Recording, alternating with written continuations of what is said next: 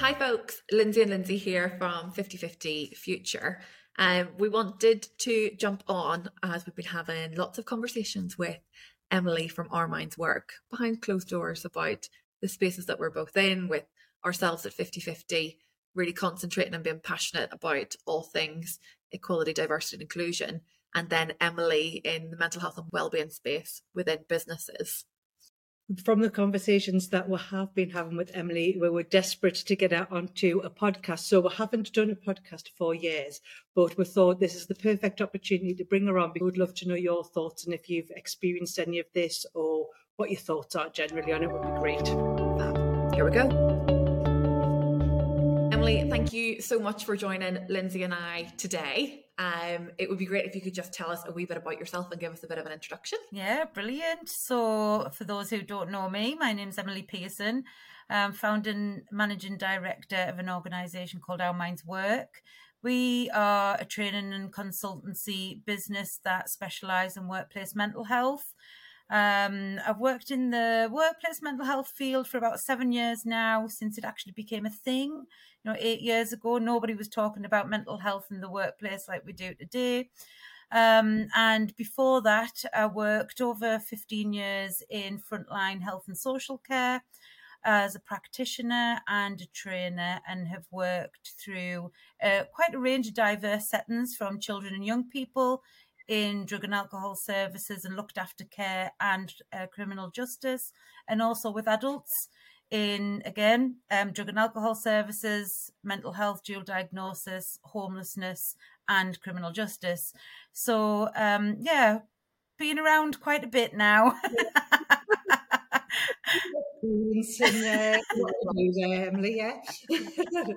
Um, but you might be able to say I'm a big plant fan. I'm being attacked by a plant here at the minute, which seems to be uh, grown really well. So you know, apart from I think my my lifelong um, career, which you really has been more than just a career for me. It's it's my life really, and um, and have experienced my own mental health problems and problems with addiction since my early teens as well. So, um, you know, it's it's much more than just a career and a job, um, and it becomes you know part of part of your lifestyle and part of who you are. And you know, I'm probably not the only one, but I often you know get strange looks by my husband while I'm listening to podcasts around suicide at seven o'clock in the morning or ten o'clock yeah. at night. I think we can both resonate with that.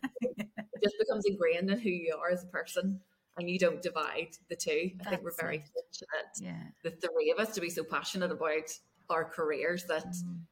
it just it blends lovely. Yeah. yeah, it does.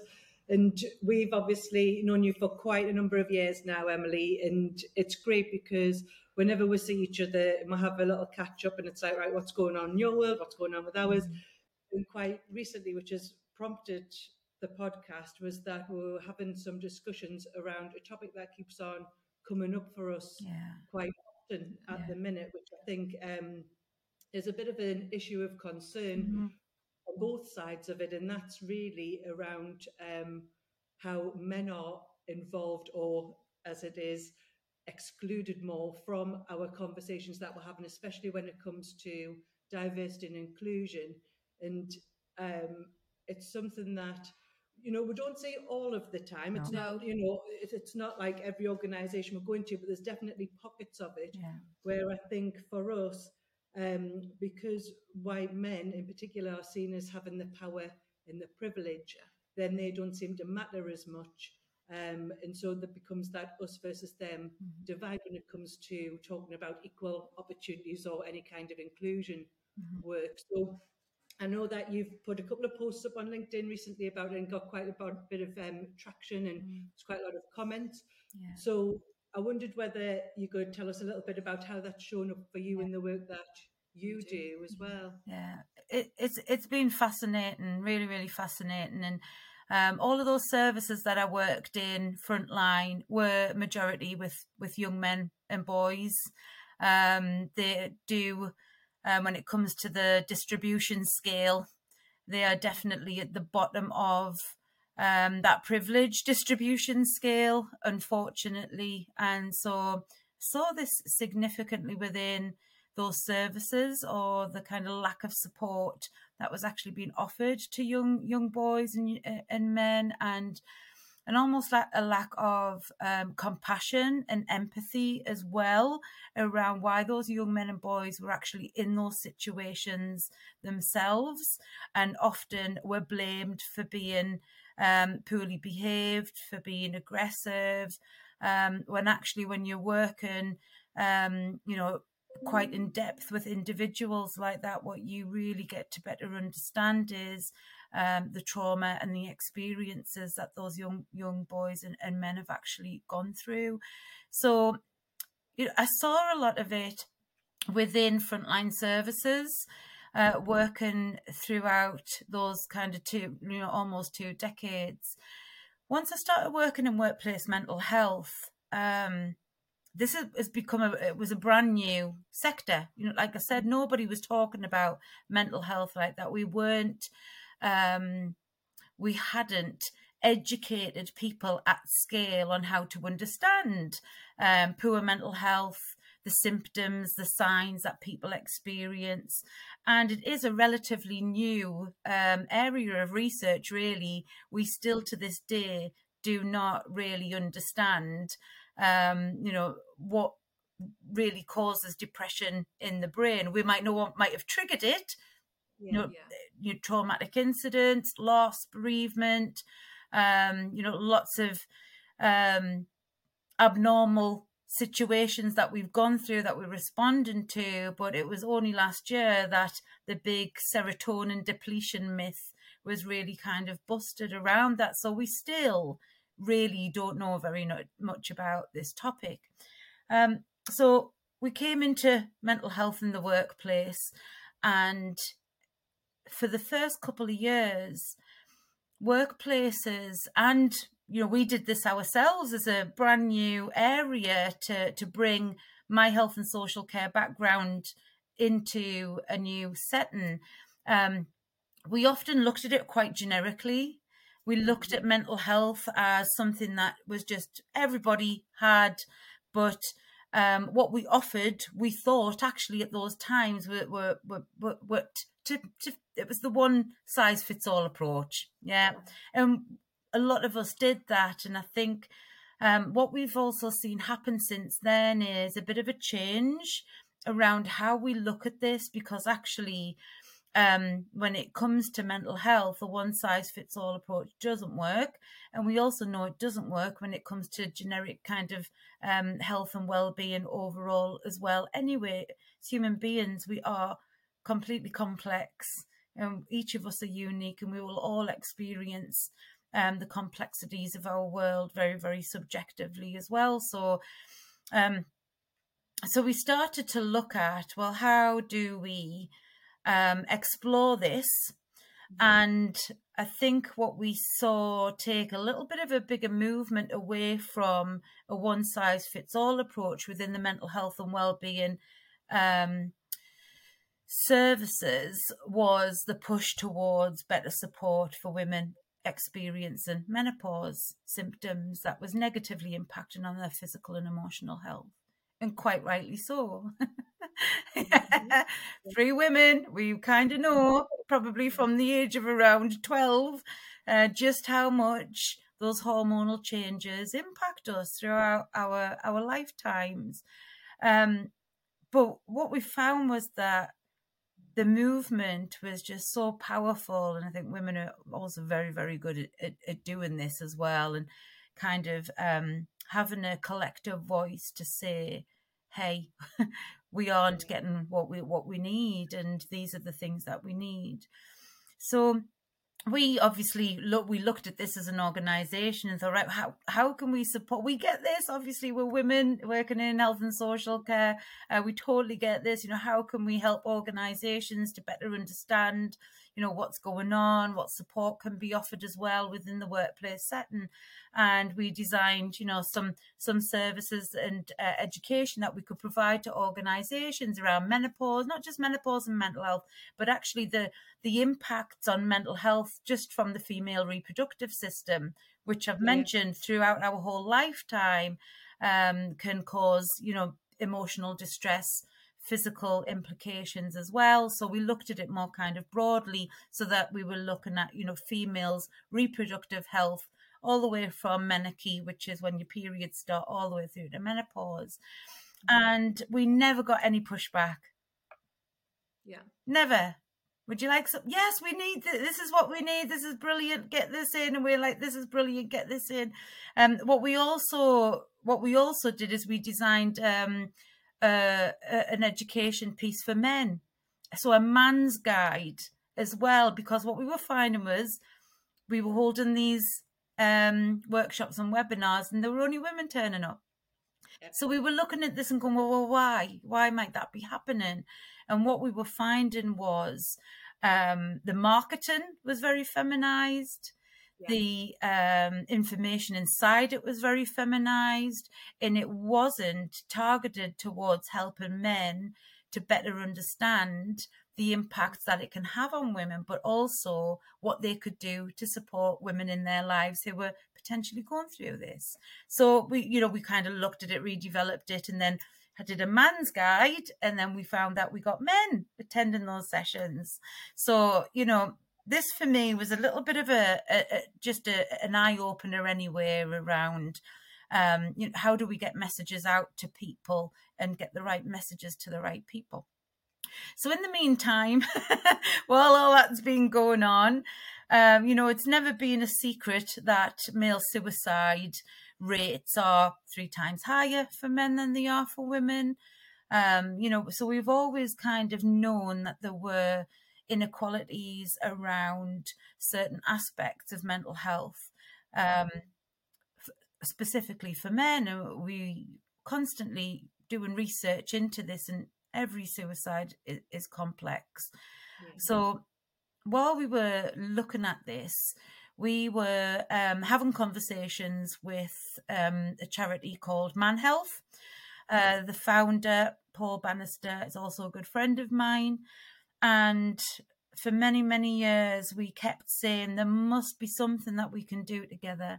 You know, a lot of these services that are being developed um, developed for workplaces are very generic. They're not targeted towards men.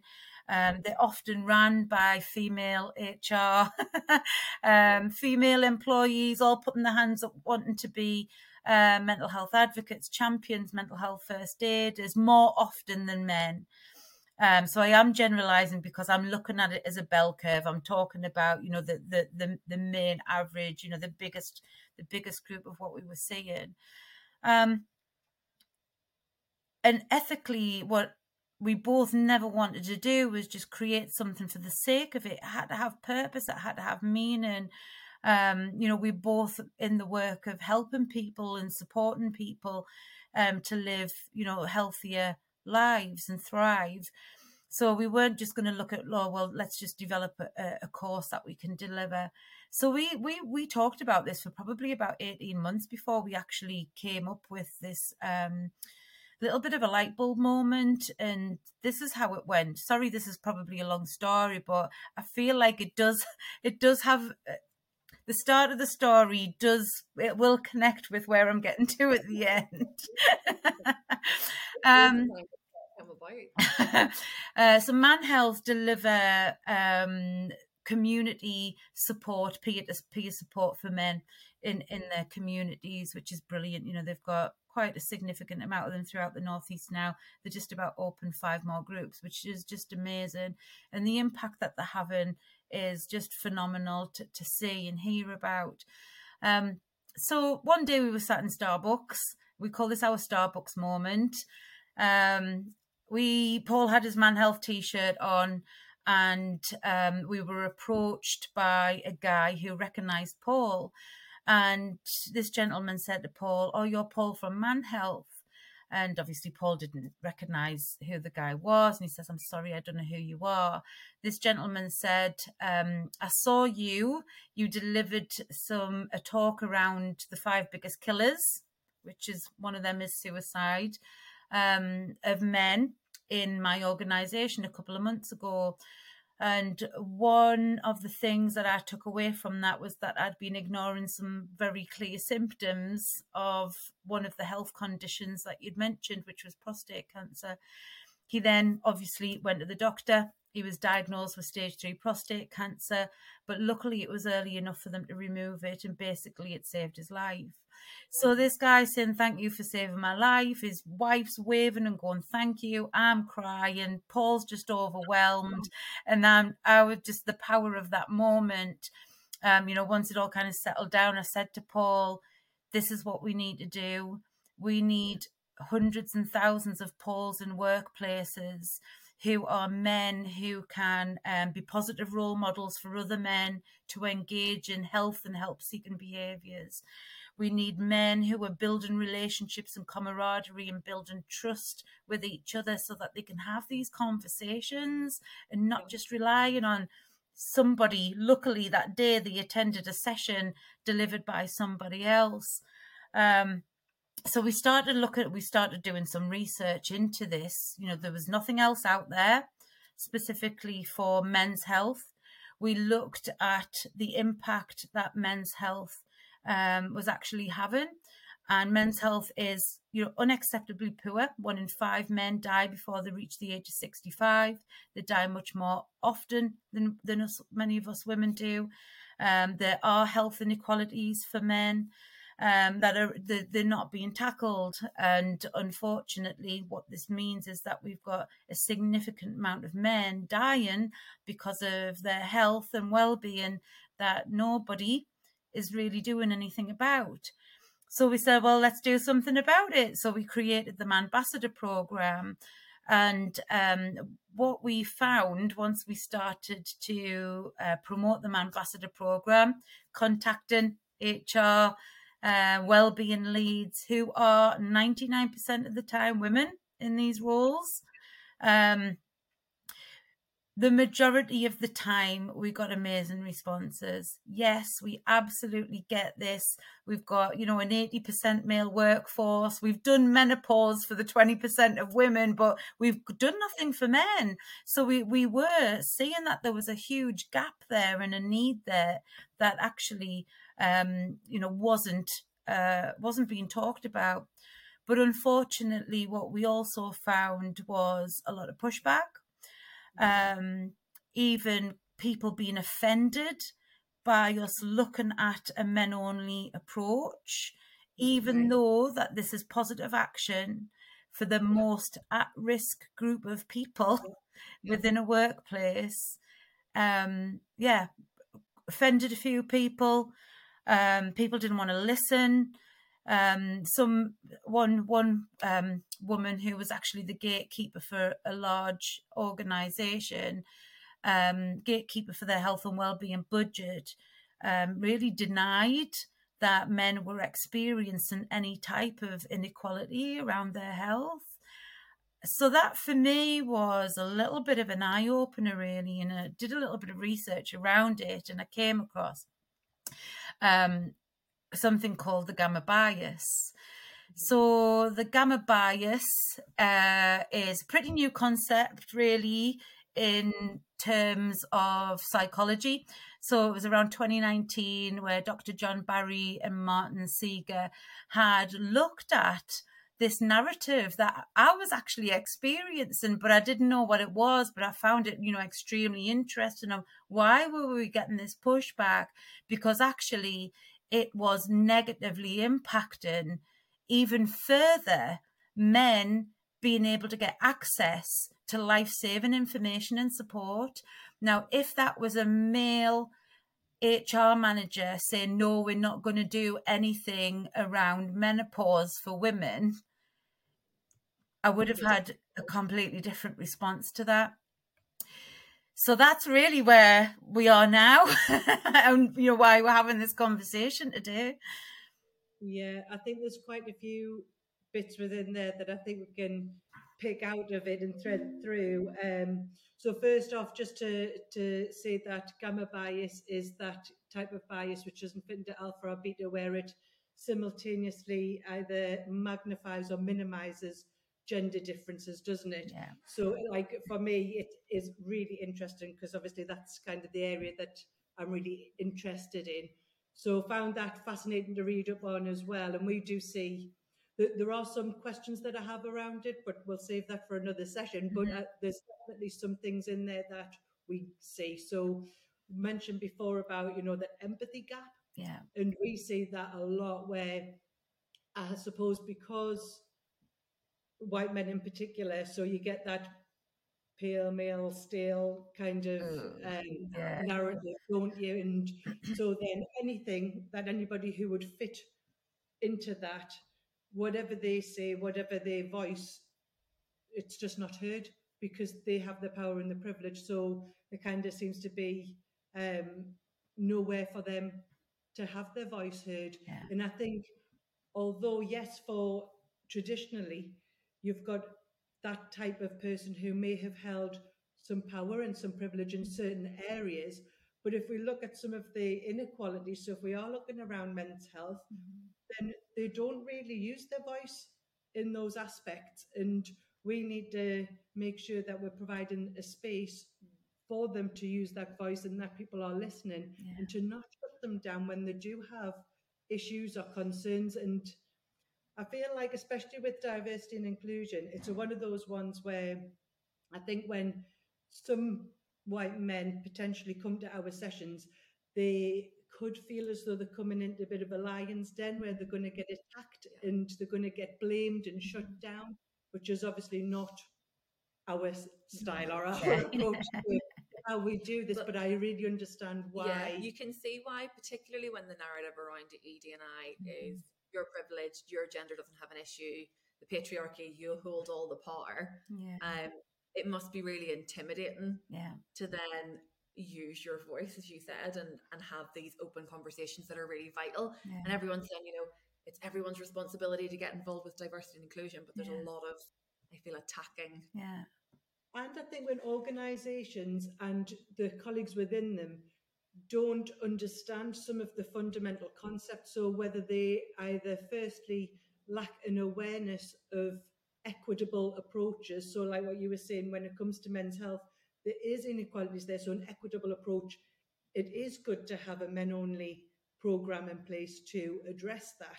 So, it's where they maybe don't understand why that matters and why it's important. Yeah. So, you get that backlash. But then also, I think that in some organizations, there might be some tick boxing going on where mm. white men are actually overlooked for certain yeah. positions or roles because they are filling them with more diverse candidates, whatever that is meaning to them, potentially visibly diverse. Mm-hmm. Um, and we see this a lot where visible diversity traits tend to be the, the most, default. Yeah. Um, and I think that can be really problematic. Mm-hmm. So I know when we're now training, you use um, talking about like male panels. Yeah, I think it's something that, that we see loads on social media or online, particularly on LinkedIn. I mean, you scroll through your news feed and you'll see a panel or a conference or a picture of whatever corporate wise. And if it's a room that visibly looks like lots of white males, it's like attack of the vultures and i understand why and don't get me wrong there's certain scenarios mm-hmm. where you know people need to do a lot better and a lot um, yeah.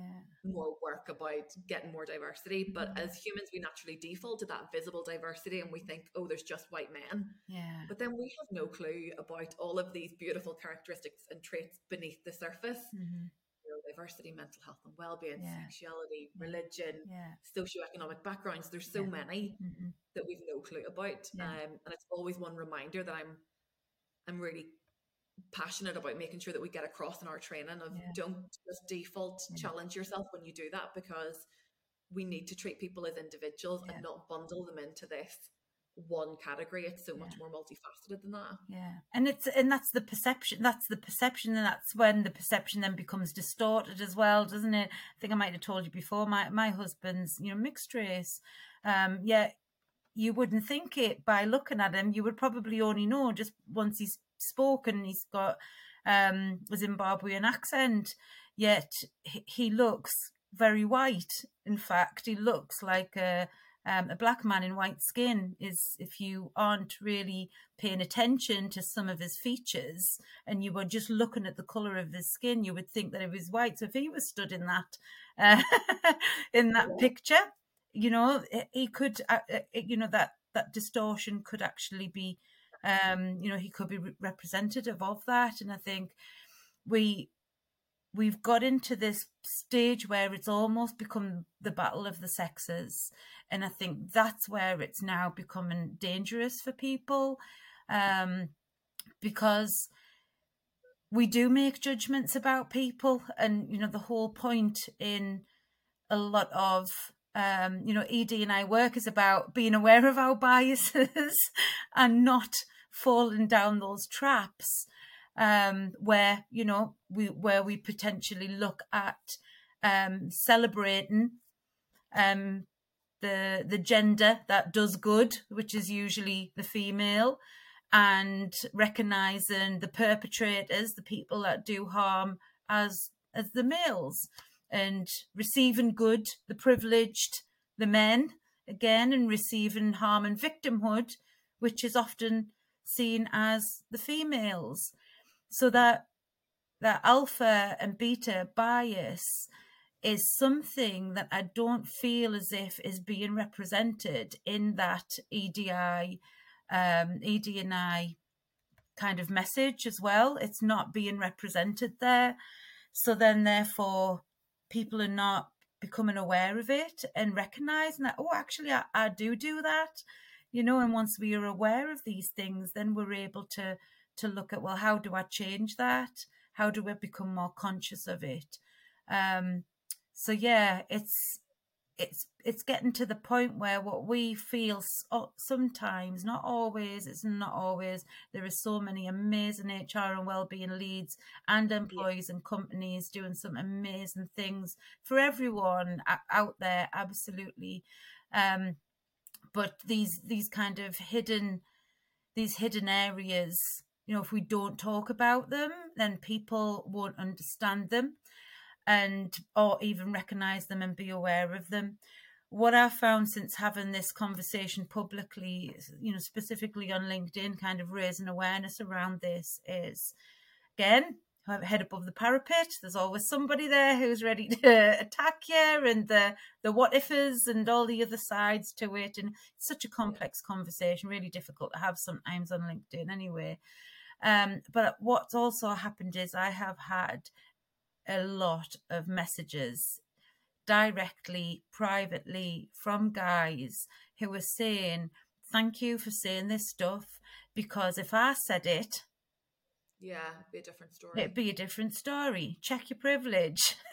How dare you say that you are experiencing victimhood and inequalities? How dare you say that nobody cares as much about your mental health and well-being as everybody else's um so it almost it it is oppressing yeah. it is now oppressing people where we've been shouting about we need to stop oppressing people. But now this is now beginning to swing the other way and it is now oppressing um the people the men who have the least amount of privilege. Yeah, the, the least amount of healthy qualities, who are living in the poorest um, areas, living in poverty, working in low socioeconomic status jobs and roles where we see those highest rates of deaths by suicide.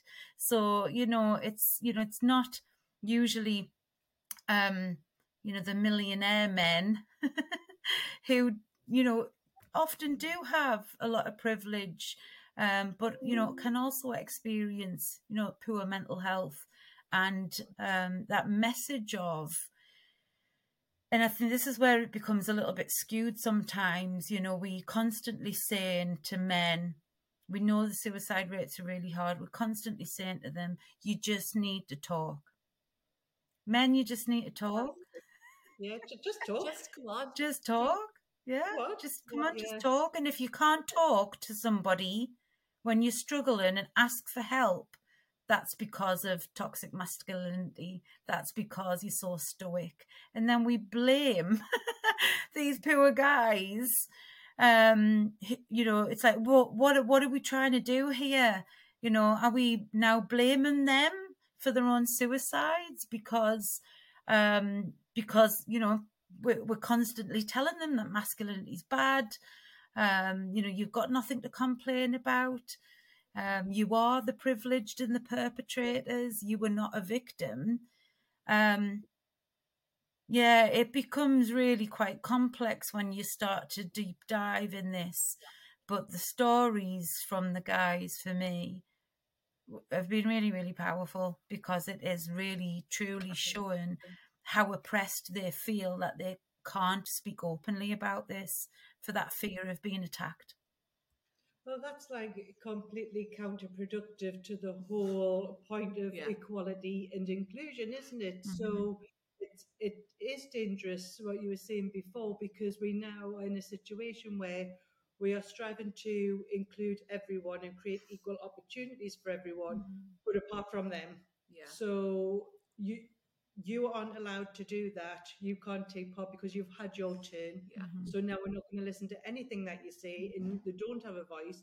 And that has such a huge, huge detrimental impact. And we know, you know, in terms of privilege, so part of our sessions is talking about how intersectional mm-hmm. that is as well. So with all of the different characteristics and traits that you possess as an individual, every single one of us it's going to vary yeah. your level of privilege and advantage depending on who you're with, mm-hmm. where you are, what region, what area. Like there's just so many things that come into it for every single one of mm-hmm. us.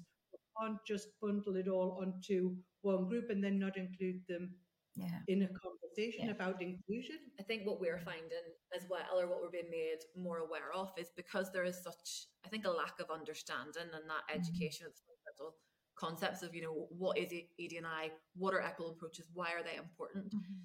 is that that us and them divide is now meaning that there's a real threat that mm-hmm. some men feel, yeah. which is actually driving them to falsify mm-hmm. um, or exaggerate or play on right. their demographic data or their traits and their characteristics for fear of being overlooked. Mm-hmm. So we have spoken with men, um, both personally and professionally in our lives, that openly admit that they are putting down that they have different sexualities, that they are mm-hmm. neurodiverse, that mm-hmm. they are telling complete fibs and lies right.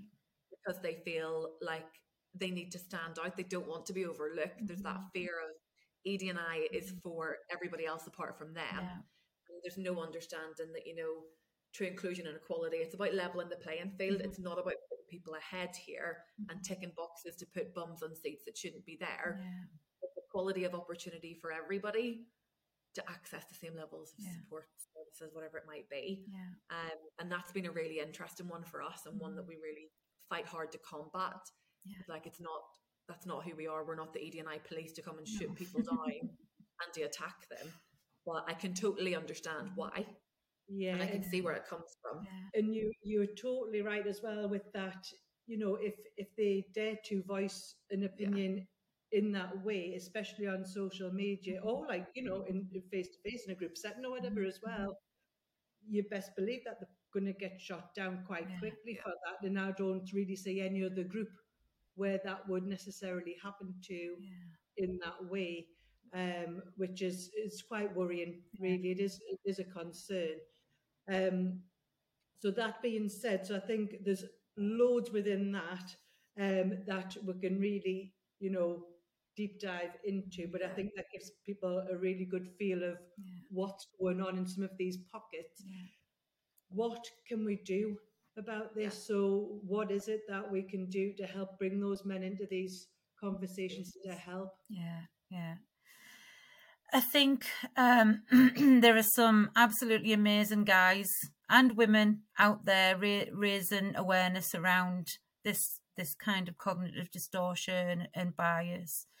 And I think that we need to continue doing that. And for some people, it feels a little bit safer to do that and be the voice for others until others feel able to feel safer in numbers. I feel like this is definitely a little bit of a numbers game. Um, you know, with anything that's kind of leading and new, um, you're always going to have the early adopters. And it's i suppose it's the the the you know the cause of the early adopters is to raise that awareness to the point where we get as many people as we can on board with this. Um especially for people who are in workplaces who are the gatekeepers mm-hmm. for this type of information um because ultimately those people who are the gatekeepers for these budgets and information that then impacts their decisions that they make on where they invest on improving their workforce's mental health and well-being. And currently it is often seen as a zero sum game. There has to be one winner and there has to be one loser and that's not how it needs to be. So i think helping people just to think a little bit differently about it and um, you know, raising awareness around this is it has to be the starting point, um, and helping people to see it for themselves because I think once you see it, it's like one of them um, magic magic pictures, isn't it? Once you see it, you can't unsee it. and then you start seeing it everywhere. So, um, so for, so for me, yeah, raising awareness about it um, and learning more about it as well, you know, and looking at it with, again, compassion and empathy. you know, I'm not saying to anyone that they are wrong for thinking and feeling that way because often they just they just don't know enough about why they may be thinking and feeling that way. So again, you know, being compassionate and curious with people around well, why do you feel so strongly about that? Um, you know, I, I thought about that that that woman specifically who she said I'd offended her just by saying that you know men ha- had health inequalities that need improving and that the ambassador program was only for men because of its you know its positive positive action towards a very very high at risk group and at first I was really, really upset about it. Um, she called us a bully. She said that I was a bully for trying to raise awareness around some of the statistics. Um, so she didn't like that. And obviously, anyone that knows me knows that that's not who I am. And um, absolutely not. And I came away and I was really trying to think about her with compassion and empathy and thinking, you know, why why does she feel that way? You know, maybe she has she is a, you know a survivor of domestic violence. Maybe she's had really bad experiences with men. And we often see that, don't we? When we have some of the strongest emotions that we feel, it's usually from you know something that's caused us harm. So i think we'll have to again not get into that battle and i try my hardest to, to not get into that battle but to try and raise awareness but then also you know try to kind of better understand where people do come from if they're unable to see that or they don't want to see it. You know the people will also have their own agendas for why that may or may not be. So yeah it's a it's a difficult one It definitely is, yeah. And I think for us, it's about bridging that us versus them yeah. divide so that it's a, again a reason raising that awareness and people giving them the education that it's on both sides of the coin here yeah, yeah. and it's not just about gender for us either it's you know we all have lots of different traits and characteristics mm-hmm. they're all going to play a part in who we are and, yeah. and again what biases that we have or don't have and you don't know what you don't know so yes. everybody's lived experience is going to be completely different mm-hmm. and one person like you rightly say can be feeling something and it's not up to us to invalidate that because it's not our experience either so I think leading with empathy and increasing our empathy of other people mm-hmm. and the impact our thoughts, behaviors, biases have on others mm-hmm is crucial in all of this. but also within organisations, getting everybody on that same page, mm-hmm. that approach to DNI, so they understand why are we doing this? Mm-hmm. What? Why does it matter? What does it mean? What is positive action, and why is that different to yeah. positive discrimination? And yeah. it's really unpicking all of those things. Yeah. yeah. I think it's also just creating that space, yeah, and really setting the tone of this is you don't know what you don't know, as Lindsay said. It's okay to get it wrong. Yeah we'll all get it wrong and that's yeah. totally fine we get it wrong for a living um, and we do this day in day out but it's about creating those environments where we can have these really crucial conversations yeah. to really progress towards that positive change yeah i think so and hopefully conversations like today will contribute to that too yeah definitely and i think you know probably just as kind of some some closing kind of thoughts for me from that is we we've got to look at you know these conversations these actions these perceptions these narratives that are happening now specifically towards men. Young boys are listening to that now right? So we've got to look at what is the impact that constantly giving those messages to young boys is going to impact them throughout their lifetimes. And we know that it will you know, we look at when we look at everybody knows the highest suicide rates is for middle aged men and middle aged women as well, but obviously three times higher for men. Um, what a lot of people don't know is that um, that age demographic is actually Generation X. And Generation X have had the highest rates of suicide and death by drug and alcohol poisoning since we were in our 20s.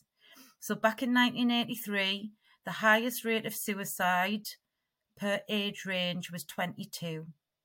Right. And as Generation X have got older and older and older, we've continued that trend. So if we really want to prevent suicide, we've got to look at what we're doing now and how that's impacting the next generation.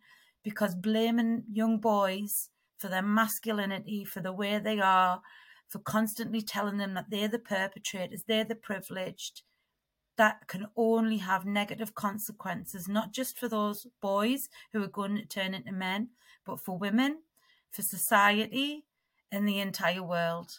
So I think, if anything, um, that's a really big mission, but it's a very important one. And to ignore it when you know about it um, feels a little bit difficult to sit with. So yeah, yeah. I think we totally resonate with that thing that we always say is that every single one of us is responsible for creating that inclusion or exclusion. And that means when we do see, hear, witness mm-hmm. something mm-hmm. that doesn't sit right, you know, it does lie with us to yeah. actually challenge that. That doesn't yeah. mean attacking, confrontational. It can just be a simple one to one of yeah. You know, I know what you said there. Mm-hmm. You probably didn't mean it in this way. Mm-hmm. I would maybe flip it for these reasons and lead with that education yeah. to make sure that we that we are challenging things that yeah. aren't that aren't right. And I think it really is about that taking action. Yeah. Indifference is so harmful. So once you do know, you are aware of it, do not be indifferent about it. We must be, you know, taking action. It is a huge thing that we need to turn around and quickly as well. So um, I think it would be great as well if anybody has listened to this and found it useful that obviously want to get in touch with Emily or with us to chat yeah. anything through, find out more about how we can support. Mm-hmm. If you just want to have a chat about something, drop us a message, whatever it is, we are here and happy to support yeah. and listen. Fab. Emily, what's the best way of getting in contact with you? Oh, probably usually through LinkedIn. Um, our website is ourmindswork.com. Um, and I'm obviously losing my voice, and I'm just about to go into the panel for it. We've locked up at the perfect time. so yeah, don't ring because I can't speak. no, yeah, LinkedIn or the website is usually the best places to find out a little bit more about us and and how we can help and have conversations. Fantastic. Thank you so much. Thank you. Thanks, ladies. Thank you.